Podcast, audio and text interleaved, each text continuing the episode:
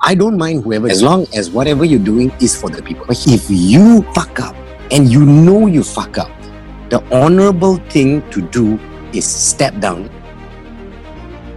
Howdy, folks. Welcome to another week of having enough.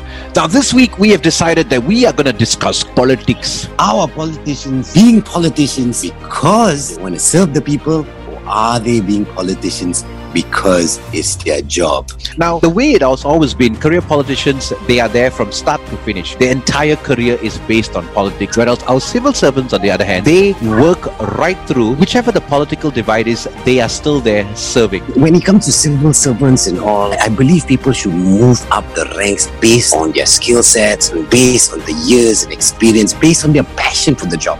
They don't just do the job because it's a job. They do it because they like it. Now, when you talk about career politicians, rather than just working from the start till the end and in politics, they are also generations within it. Their father was a politician, their grandfather was a politician, their children going to be politicians. It becomes the whole kind of family business. But technically, politics is not a family business. Why do you go into politics? Because you want to help people. The calling to serve the public. So you become a public servant, not the public supposed to serve you.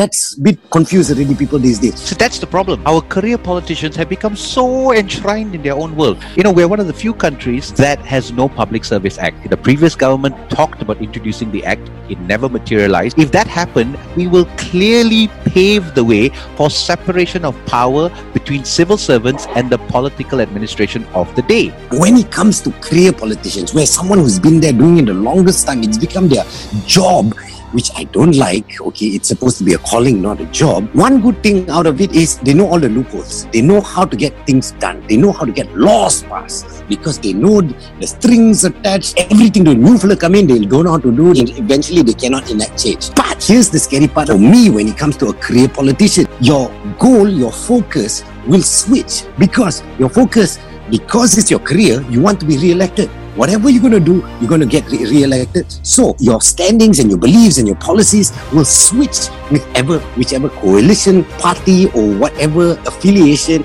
you go with because you want to go with the message so that you get re-elected. Rather than let's do it for the people so that it's the best thing for the people. I don't mind whoever joins whatever job or do whatever thing. As long as whatever you're doing is for the people. Go, go ahead, do it. But here's the thing. If you mess up, if you fuck up, and you know you fuck up, the honorable thing to do is step down. Like what the Japanese ministers and all do. If they fuck up, sorry, I made a mistake, leave. But the one way we can actually manage accountability in politics, I feel a great solution is if we move to a technocracy system of governance. You hire the right person for the right job. So you tell us, have you had enough of career politicians? Do you think it's a good thing or do you think it's a hindrance? That's an interesting question that I would love to hear your answer to. Okay?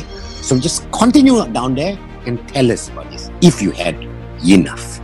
Let us be accountable. Do the right